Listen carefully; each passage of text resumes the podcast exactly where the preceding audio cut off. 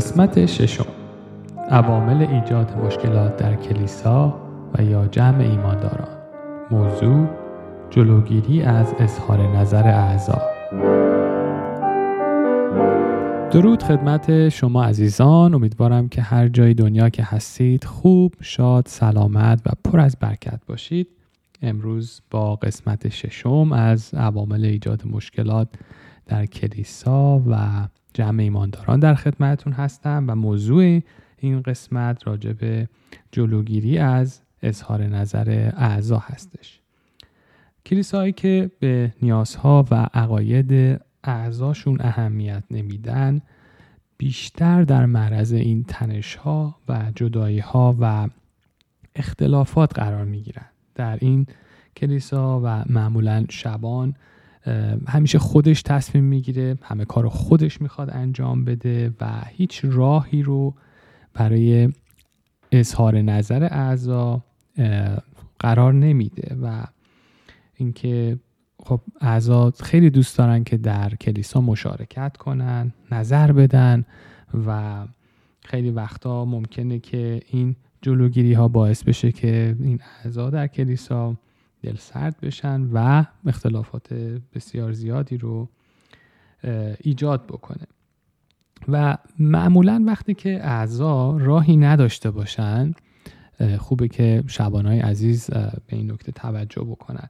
اگر اعضا راهی نداشته باشن که خودشونو بتونن تو مشارکت قرار بدن و حتی زیر سوال ببرن یا سوال بکنن راجع به روش کلیسا راجع به اداره کلیسا قسمت مالی کلیسا و قسمت برنامه های کلیسا چند تا اتفاق براشون میفته اولین اتفاق دچار سرخوردگی میشن و خیلی دل سرد میشن خیلی جاها امیدشون رو از دست میدن و قد قسمت بعدی خشم می‌گیرن و یادتون باشه ما ایرانی ها از یک فشار بسیار شدید از مذهب وارد کلیسا شدیم قلبمون رو به عیسی مسیح دادیم و بعضی از حرکات ما رهبرها و شبانها می‌تونه خیلی خیلی چیزهای ناراحت کننده ای رو از گذشته عزیزان ما زنده بکنه و اونها رو به خشم بیاره. وقتی که افراد و اعضای کلیسا نتونن راهی رو پیدا بکنن که نظر بدن و حتی مخالفت کنن با رهبرها و احساس می‌کنن که دقدقه هاشون و مسائلی که دارن برای کلیسا مهم نیست دیده نمیشه و توجه مورد توجه قرار نمی‌گیره.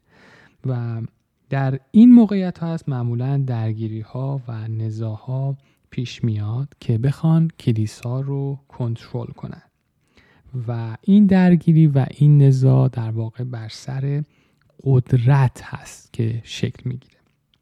و بعضی از رهبرها و شبانها هم میترسن که به ایماندارا اجازه بدن که اظهار نظر بکنن. میترسن که نکنه یه موقع این کنترل کلیسا از دست ما خارج بشه و با گوش ندادن به گله خداوند و جلوگیری از اظهار نظرشون درباره ادامه کلیسا در مورد مسائل کلیسا حیات کلیسا خود این رهبرهای عزیز ناخواسته شکاف رو بین خودشون و گله عمیق و عمیق و عمیقتر می‌کنه. و خود همین هم باعث میشه که این کلیسا بذر نفاق و جدایی توش شکل بگیره. خیلی ما باید دقت بکنیم عزیزان شبانای عزیزی که دارید این فایل صوتی رو گوش می‌دید می‌خوام خواهش کنم که با حکمت خداوند همیشه یک راهی رو برای شنیدن از احزاب بذارید. ممکنه حتی نظراتشون اشتباه باشه. ممکنه اصلا احساساتشون زیاد درست نباشه هیچ مسئله ای نیست. ولی خواهشی که ازتون دارم به عنوان برادرتون اینه که همیشه راهی رو برای شنیدن از اعضا بذارید. و خیلی خوبه که اگر کلیسایی کوچیکی هستید یا حالا بزرگ هستید فرقی نمی‌کنه صندوقی رو تهیه بکنید برای پیشنهادات انتقادات و حتی از خودتون رو مطرح بکنید و ولکام باشید. یعنی به اعضا این حس رو بدید که حتی اگر اشتباه هم بنویسید یا حتی نظرتون رو بنویسید با شما برخورد نمیشه اسمتون رو نیاز نیست بنویسید به عنوان مثال.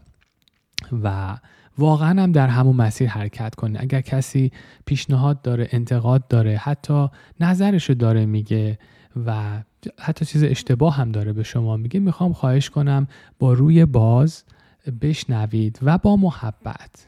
یک بار هم می‌تونید توضیح بدید و با محبت روی اصول و قوانینی که خودتون روی کلیسا اونها رو پایه گذاری کردید. طبق تعالیم فکر کنم جلسه دو یا قسمت سه یا دو این پادکست ما راجبش صحبت کردیم که یک استراکچری باید کلیسا داشته باشه اون رو اعلام بکنید و با محبت با عشق اجازه بدید عزیزان نظراتشون رو بگن و شما هم با فروتنی جواب بدید با فروتنی پاسخ بدید.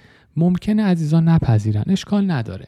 ولی من و شما به عنوان رهبر به عنوان یک خادم وظیفه داریم که کلیسای خداوند گله خداوند رو آگاه کنیم از برنامه هایی که داریم از مسیری که داریم میریم و از این نترسید عزیزان.